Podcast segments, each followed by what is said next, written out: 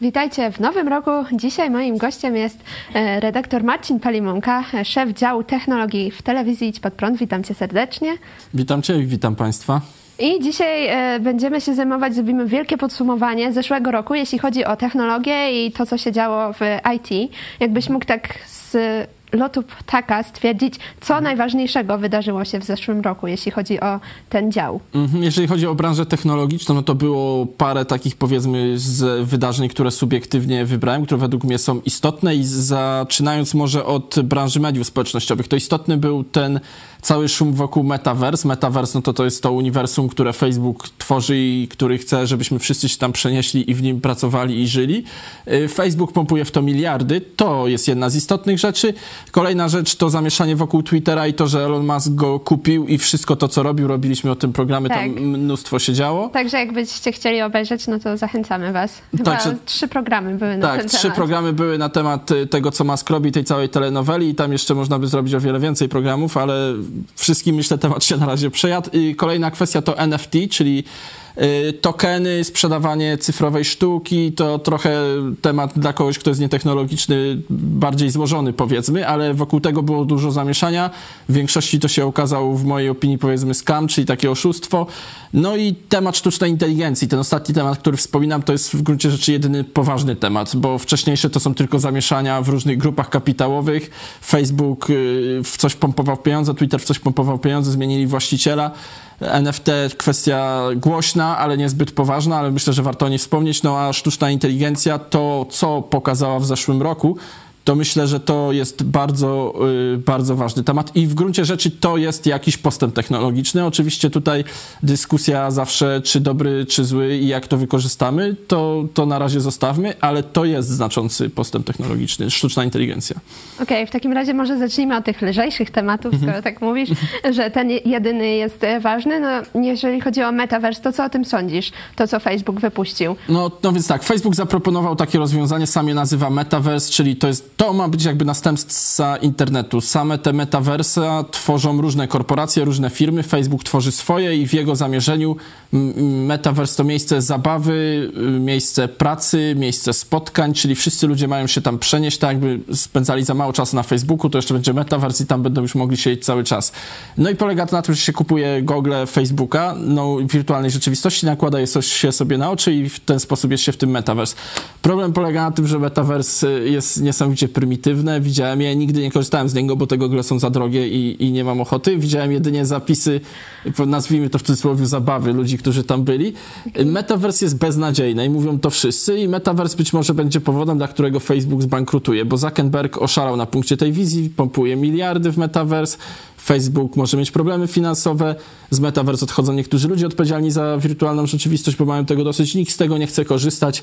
Jedyne, co się udało wytworzyć, to w miarę wysokiej jakości gogle wirtualnej rzeczywistości, które niestety są bardzo drogie.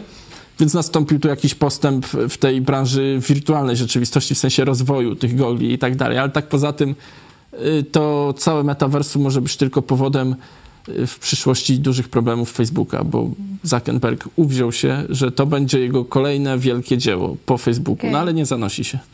Czyli raczej przyszłości z tym nie ma. I przyszłości rozumiem... z tym nie ma, ale było głośno zeszłym roku, jeszcze wcześniejszym roku. No więc myślę, że warto wspomnieć, bo jeżeli Facebook dzięki temu zbankrutuje, no to jednak wydarzenie no tak. dosyć istotne.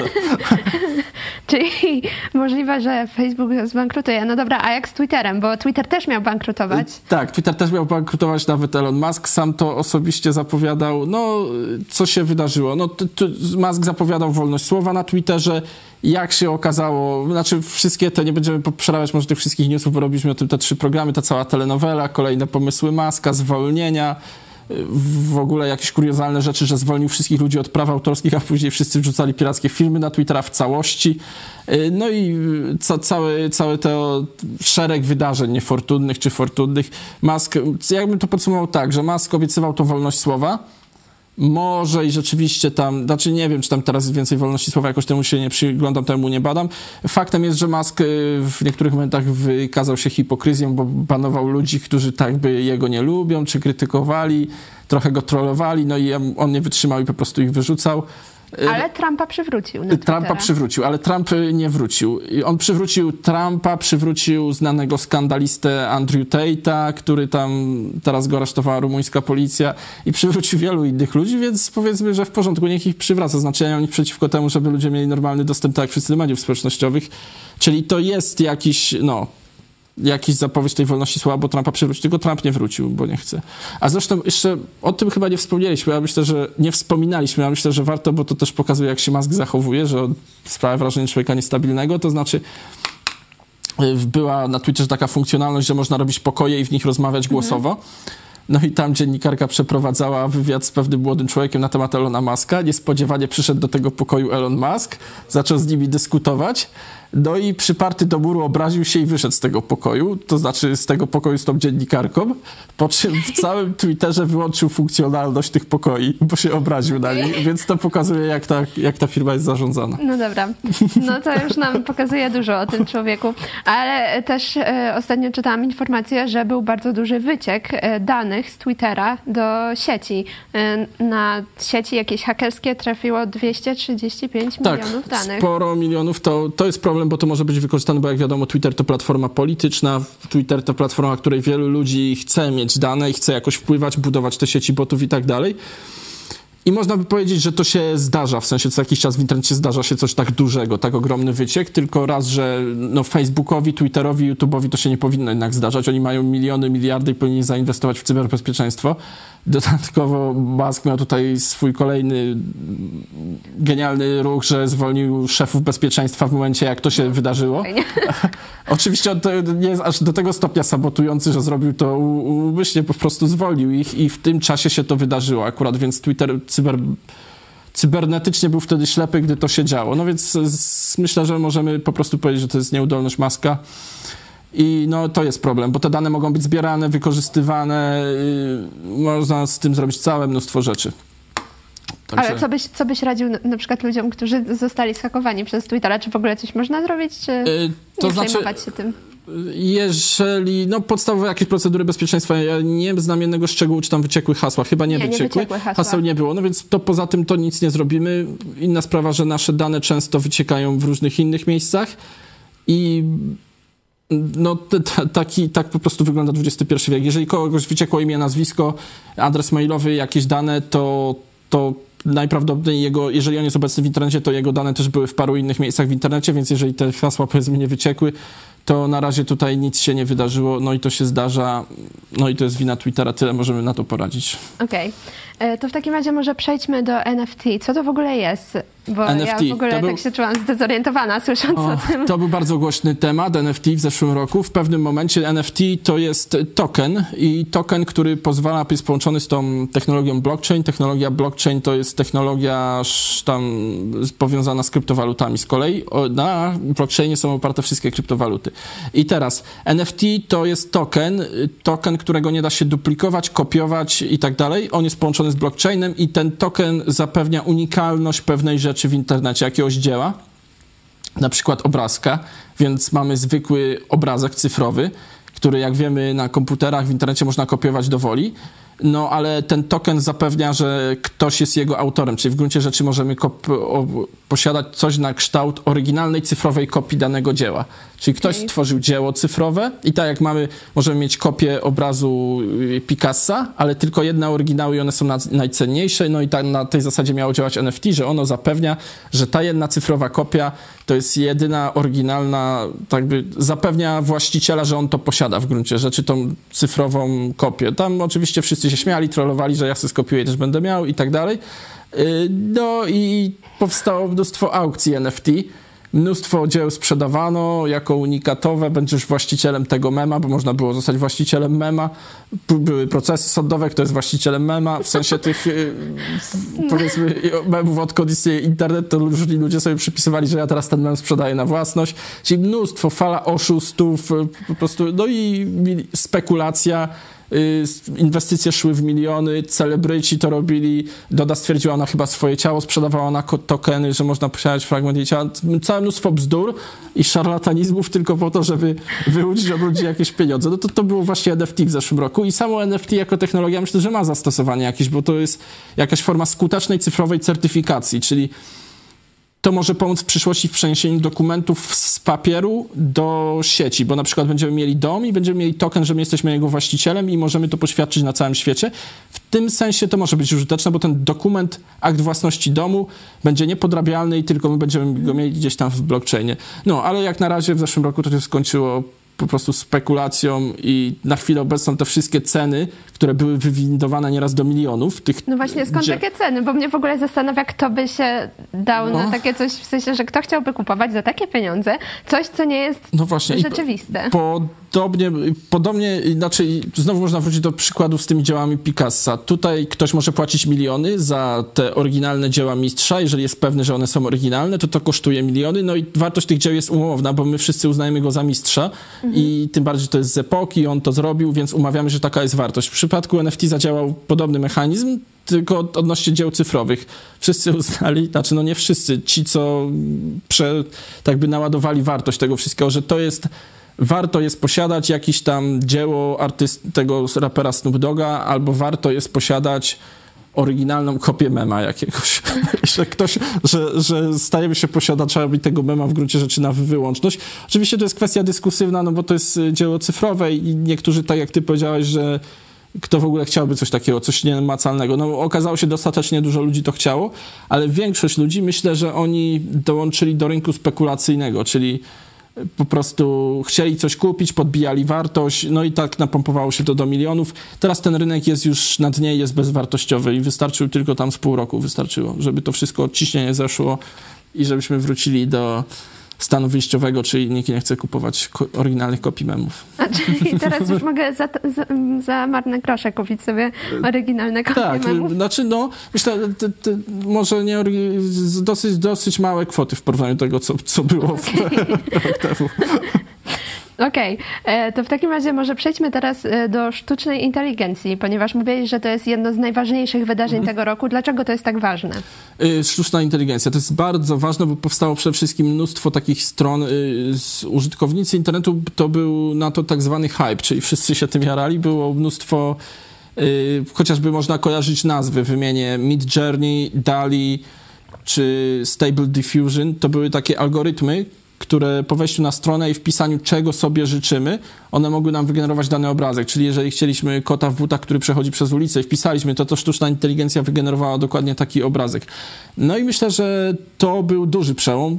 To było wszędzie w mediach społecznościowych i to był rzeczywiście, no, rezultaty tej generacji były imponujące, w sensie co sztuczna inteligencja potrafi wygenerować, jaki obrazek w cudzysłowie namalować, tylko na podstawie tego tak zwanego prompta, czyli tekstu wejściowego, co sobie człowiek życzy. Tam były później dyskusje, czy to już zastąpi grafików, a była głośna sprawa jeden facet wygrał konkurs artystyczny, wysyłając tam pracę wygenerowaną przez sztuczną inteligencję, bo sobie napisał, co by chciał, żeby mu sztuczna inteligencja wygenerowała i ona mu to wygenerowała i właśnie on to wysyłał na konkurs artystyczny i zgarnął pieniądze za to. A oczywiście się do tego przyznał, bo on to robił też w formie performance'u, żeby pokazać, w którym miejscu jesteśmy. No i dodatkowo sztuczna inteligencja w formie, ostatnio też przełom chat GPT, czyli to forma komunikacji tekstowa ze sztuczną inteligencją, no i polega to na tym, że pytamy jej, ona e, odpowiada nam i potrafi utrzymać wątek, czyli odnosi się do wcześniejszych wypowiedzi, co jest już dosyć imponujące, jak się z tym ma do czynienia i możemy jej zapytać dosłownie o wszystko, to znaczy możemy z nią prowadzić normalną konwersację, ale też e, pytać o poszczególną wiedzę. Do tego stopnia to jest zaawansowane, że w, w chat GPT, czyli ta forma tekstowa, e, pytanie-odpowiedź ma być dołączona do wyszukiwarki Bing, czyli będzie Wyszukiwarki mogą też odejść w niepamięć w tej obecnej, znaczy może nie całkiem, ale w obecnej formie, bo wygodniej jest zapytać sztucznej inteligencji o coś, niż wpisywać Google hasło na przykład, nie wiem, chcę dowiedzieć się coś o rewolucji francuskiej, zamiast wpisywać jakąś konkretną rewolucja francuska plus konkretna postać plus rocznik, co ona wtedy zrobiła, wystarczy, że zapytamy sztucznej inteligencji naturalnym tekstem, co konkretna postać robiła w tym roku podczas rewolucji francuskiej i ona odpowie w miarę satysfakcjonująco i w miarę spójnie i w haśle tak ogólnym jak rewolucja francuska raczej będzie miała rację, bo ona też się, może do tego dojdziemy, może mylić. Właśnie chciałam poruszyć ten wątek, ponieważ ja tu, y, też przed tym programem tak sobie testowałam ten chat GPT, czy też właśnie DALI. E, no i e, tutaj ona mówi prawdę często, ale czasami wymyśla sobie sama, ponieważ tak. poprosiłam o konkretny przykład artykułu e, z kodeksu cywilnego, żeby mi podała e, dotyczący jakiejś sytuacji. No i podała, no i na to tak spoko, no to super, no potrafi. Ale później tak sobie wymyślałam, a może to jednak sprawdzę. No i sprawdziłam. Ten artykuł jest uchylony, czyli nie istnieje. Ona skopiowała to z innego artykułu część, a, a resztę w ogóle wymyśliła, także no. Tak, to jest ciekawe zjawisko. Eksperci od AI mówią na to, że to jest halucynacja sztucznej inteligencji. To znaczy, ona pisze to, co sobie wymyśli, że jest najbardziej prawdopodobne, żeby napisać. Jeżeli jest jakieś ogólne hasło, na przykład rewolucja francuska, to jest wiedza bardzo powszechna, a, bo jak też powstał chat GPT, no, opracowano model i ten model nauczono na podstawie całej może jakiejś ogromnej ilości wiedzy nagromadzonej w internecie do 2021 roku. Czyli okay. to jest taka wiedza z internetu skompilowana w jeden czat. No i teraz, y, jeżeli jest zagadnienie ogólne, jak rewolucja francuska, ona się raczej nie pomyli, bo było mnóstwo wiedzy na ten temat i to jest wiedza dla takiego, dla tej sztucznej inteligencji w miarę prosta, więc ona statystycznie dobiera słowa, które najbardziej pasują i ona to opracuje. W przypadku twojego pytania okazało się bardziej złożone i ona napisała coś, co statystycznie wygląda jak jakaś prawnicza odpowiedź, ale nią nie jest, bo ona nie ma po prostu pisze to, co statystycznie jej się wydaje, że jest właściwe, no niekoniecznie w twoim wypadku było.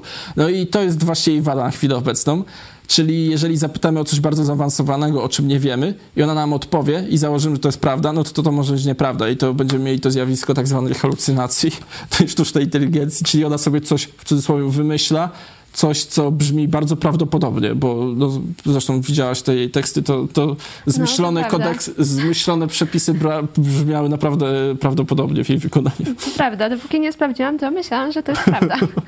Ale e, jeszcze mnie zastanawiano, bo tutaj e, funkcjonują właśnie takie e, to sztuczna inteligencja, chat GPT, czy właśnie jakieś inne, kto to stworzył i kto za to płaci, no bo mhm. jednak tutaj stąd można naprawdę czerpać wiedzę. Ludzie, studenci piszą pracę na tym. Tak. Właśnie uczniowie też piszą, czy to w ogóle może być wykorzystywane do bardzo wielu rzeczy. Tak, na chwilę obecną to ciekawa rzecz, którą wspomniałaś, że na uczelniach już się zaczął problem, że ludzie korzystają, studenci z chat GPT, po prostu proszą, żeby napisał rozprawkę, czy coś w tym stylu i on to robi. I zresztą w programowaniu też można wykorzystywać chat GPT, prosić go, żeby napisał fragment kodu i on napisze, więc też inna sprawa, że y, niekoniecznie programiści będą potrzebni w niedalekiej przyszłości, ale to, to jest jeszcze kwestia spekulatywna, powiedzmy. I pytałaś, kto za tym stoi. Za konkretnie chat GPT stoi spółka OpenAI, stworzona innymi przez Elona Muska i jakichś innych ludzi. Oni powołali to do życia. Nazwa OpenAI wskazuje na to, że chcą, żeby to było dostępne dla wszystkich. Podobnie jest Stable Diffusion, też stworzone przez jakąś spółkę, której nazwy w tej chwili nie pamiętam. Oni też byli za tym, żeby sztuczna inteligencja była dostępna dla wszystkich. Czyli na chwilę obecną zarówno Stable Diffusion, jak i ten chat GPT od, stworzony innymi przez spółkę powołaną do życia przez Elona Muska istnieje po to, żebyśmy wszyscy mieli dostęp do sztucznej inteligencji. Oni chcą uniknąć zjawiska, że korporacje i możni tego świata będą mieli przewagę nad tymi małymi ludźmi bez kapitału, po, mhm. którzy, którzy nie będą mieli dostępu do sztucznej inteligencji. Więc taka jest ich misja. Y, czy to powiedzmy, że na razie w tak y, początkowej, pierwotnej fazie na razie to działa, y, to się udaje zrealizować, że rzeczywiście wszyscy mogą korzystać z tego. Problem z ChatGPT jest taki, że że utrzymanie tego czatu tygodniowo kosztuje miliony i, i niedługo on przestanie być darmowy, czyli już nie będziemy mogli sobie z nim porozmawiać w przeglądarce po prostu. Tak się domyślałam. E, tak, właśnie to jest ten problem. On będzie po prostu najprawdopodobniej w jakiś sposób płatny, czyli trzeba będzie sobie zapłacić jakieś subskrypcje, żeby móc z nim porozmawiać i prosić go o przysługi. E, być może będzie dołączany też takie formy czatu do przeglądarek, czyli będzie dostępne to dla wszystkich. Tak jak wspomniałem, w Bingu może będzie. Chyba słyszałem, że będzie zaimplementowany chat GPT, czyli będzie jakoś tam dołączony. No i na razie płacą za to te firmy, to jest wszystko w fazie rozwoju, no ale taki model nie może istnieć w nieskończoność, bo utrzymanie tych serwerów to są naprawdę koszta milionowe. I po prostu... A, inna sprawa, że do tej pory ChatGPT tak jakby przebija popularnością wszystkie istniejące media społecznościowe, więc jest tak duży boom, każdy chce z nim porozmawiać i dlatego utrzymanie go kosztuje tak ogromne ilości pieniędzy, no bo przebił popularnością wszystkie strony mediów społecznościowych, więc y, tam dokładnych liczb nie pamiętam, ale przebił Instagrama, YouTube'a, Facebooka, wszystko to. Także... Wow, no to, no to nieźle. Ja jeszcze chciałam się tak zapytać, y, no właśnie, no bo tutaj mówimy o tym, że ten i w ogóle sztuczna inteligencja potrafi tak bardzo dużo różnych rzeczy. I czy dojdziemy do takiego momentu, że ludzie już nie będą w sensie jako pracownicy potrzebni e, różnym firmom i zastąpi to właśnie sztuczna znaczy, inteligencja? To jest bardzo ciekawe zjawisko, bo to może spotkać grafików, przynajmniej, znaczy, no wiadomo, takie grafików na przynajmniej bardzo prostych y, stanowiskach, gdzie wykonuje się pewne powtarzalne, wtórne grafiki. O wszystko można poprosić teraz tą Y, Dali, czyli kuzyna ChatGPT. Y, programiści w przyszłości mogą być również zastąpienia, zresztą sam jestem programistą i, i obserwuję tą sytuację i w, jeszcze nie spotkałem programisty, który by nie był zadziwiony możliwościami tego czatu. I sam też jestem zadziwiony, że po prostu niektóre rzeczy, które na przykład wykonuję w pracy, mogę poprosić chat GPT, żeby napisał fragment kodu, który to zrobi, on to napisze i to działa i to jest tak, jakby to zrobił człowiek, ta sama jakość albo nawet i lepsza.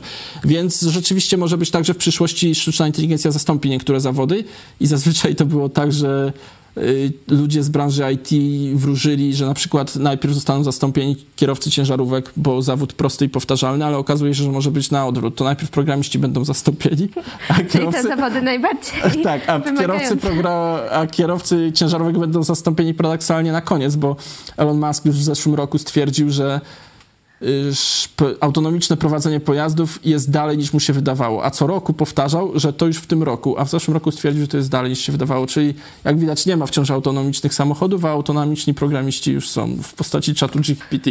Ja, ale ciężko mi to przewidzieć, zdania są bardzo podzielone, bo myślę, że możliwości są naprawdę ogromne tego czatu i zdania są bardzo podzielone, ale na wszystkich robi to wrażenie, w sensie wszystkich programistów, którzy znam, którzy z tego skorzystali, robi wrażenie i naprawdę można się spodziewać, że etaty będą redukowane.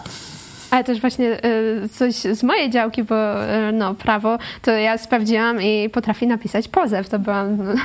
W sensie, no. Tak, i potrafi napisać pozew, potrafi też, więc wiele zawodów może, może przyjść, chociażby takie redaktorzy prostych artykułów w internecie, proste pozwy, proste podania. Właśnie, RP y, stwierdziła sobie, zrobiła taki artykuł, gdzie poprosiła właśnie chat GPT o napisanie artykułu i opublikowali ten artykuł i napisali pod spodem, no, ten artykuł napisał chat GPT Tutaj możecie sobie poczytać, widzicie. No. Właśnie, to też, no, to pokazuje w wielu branżach, to jest przełomowe i zaawansowane, więc... E, jeszcze chciałam wspomnieć, e, ponieważ e, Neuralink, e, Elon Musk e, pracuje nad interfejsem mózg-komputer. Mhm. Co o tym sądzisz? E, no więc tak, on to już też od paru lat pracuje nad tym. Mhm. Ja oczywiście jestem przeciwnikiem tego, no bo nie wyobrażam sobie tak jak staramy się ograniczyć smartfony w swoim życiu, żebyśmy, żeby Elon, żeby Zuckerberg nie był z nami na każdym kroku, bo on na nas zarabia, a to ma wyniszczający wpływ na naszą psychikę, na psychikę naszych dzieci, tak samo jak TikTok, na przykład YouTube, wszystko to, jak mamy to w smartfonie, wpływa na nas jakoś, w jaki sposób nas programuje, w jaki sposób na nas zarabia, monetyzuje nasz czas, no to nie wyobrażam sobie, żeby media społecznościowe wszczyknąć sobie do mózgu. I do, do, do, do takiego stopnia stać się po, produktem korporacji. W ogóle mi się nie podoba ten pomysł. Elon Musk y, chce mieć ten chip, żeby zredukować y, komunikację z komputerem. W sensie pomiędzy nami a komputerem teraz jest klawiatura i monitor. I to jakoś spowalnia komunikację, w sensie, no bo na przykład pomiędzy ludźmi wystarczy, że mówimy, z komputerem trzeba pisać i to spowalnia komunikację. Musk twierdzi, że on, jego wynalazek sprowadzi tą komunikację, skróci do tego stopnia, że będziemy już tylko myśleć i i to będzie jedyny interfejs komunikacji z komputerem. Mi się ten pomysł w ogóle nie podoba.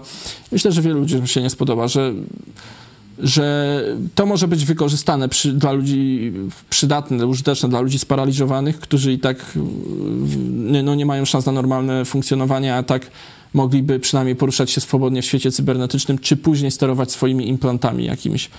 To jak najbardziej, ale dla, dla zwykłych użytkowników jestem wielkim przeciwnikiem. Jeszcze e, chciałam na chwilę wrócić do sztucznej inteligencji. Mówiliśmy o tym właśnie, że ona nie zawsze mówi prawdę, ale też e, często podaje fałszywe informacje, a też e, jeśli, takie nawiązanie do social mediów, tutaj w do, dokumencie Netflixa The Social Dilemma mhm. było właśnie takie stwierdzenie, że przez byłych pracowników tutaj mediów społecznościowych powiedziane, powiedziane że fałsz, kłamstwo szerzy się sześć razy szybciej niż prawda w internecie, ponieważ to jest ciekawsze, w sensie tak. to przynosi większe zyski tym branżom. I jak sądzisz, czy ten trend da się jakoś odwrócić? Myślę, że te media społecznościowe musiały być bardziej odpowiedzialne. No, między innymi te teorie wszystkie płaskiej ziemi, jakieś alternatywne teorie odnośnie wirusa, takie bardzo alternatywne, że na przykład go w ogóle nie ma, to wszystko zostało, szerzyło się w mediach społecznościowych tak prosto, bo opłacało się to szerzyć mediom społecznościowym, bo jak ktoś lubił jedną teorię alternatywną, w sensie spiskową, to algorytm podpowiadał mu inną, żeby się też zainteresował, bo ci ludzie siedzieli całe godziny i oglądali filmiki na YouTubie o tym, o tych y, teoriach spiskowych. Im się to po prostu opłacało. No i jedynym sposobem, żeby to odwrócić, to jest jakoś zmusić te media społecznościowe do bycia jak bardziej, jakkolwiek bardziej odpowiedzialnymi za swoje czyny lub do uregulowania ich w jakiś sposób, bo oni mają, operatorzy komórkowi są regulowani, bo mają jakieś nasze dane, oni mają ogromne ilości naszych danych i są w ogóle nieregulowani, więc myślę, ten trend to jedynym być może sposobem do zmuszenia ich do większej odpowiedzialności to jest właśnie regulacja prawna. Mhm. A jakbyś tak e, przewidywał, jeśli chodzi o ten rok, to czy, e, jak to się będzie dalej rozwijać, te tematy, które poruszyliśmy, jak ogólnie byś przewidywał właśnie to, co się będzie działo w tej mhm. branży IT? Y, to te tematy, co myślę, że NFT będzie martwe dalej, tak jak jest martwe. Sam metaverse. Y, ja nie wiem, pewnie Musk będzie, Musk, mówię, Zuckerberg będzie szaleńczo w to inwestował dalej, jak to robi, być może Facebook zbankrutuje, nie wiem. No z tak nieroztropnym wykorzystaniem miliardów dolarów to być może nawet da radę zbankrutować Facebooka. Z Twitterem ciężko powiedzieć, no bo Twitter jest bardzo nieprzewidywalny, tak jak jego właściciel, więc z Twitterem ciężko cokolwiek tutaj spekulować, co się wydarzy.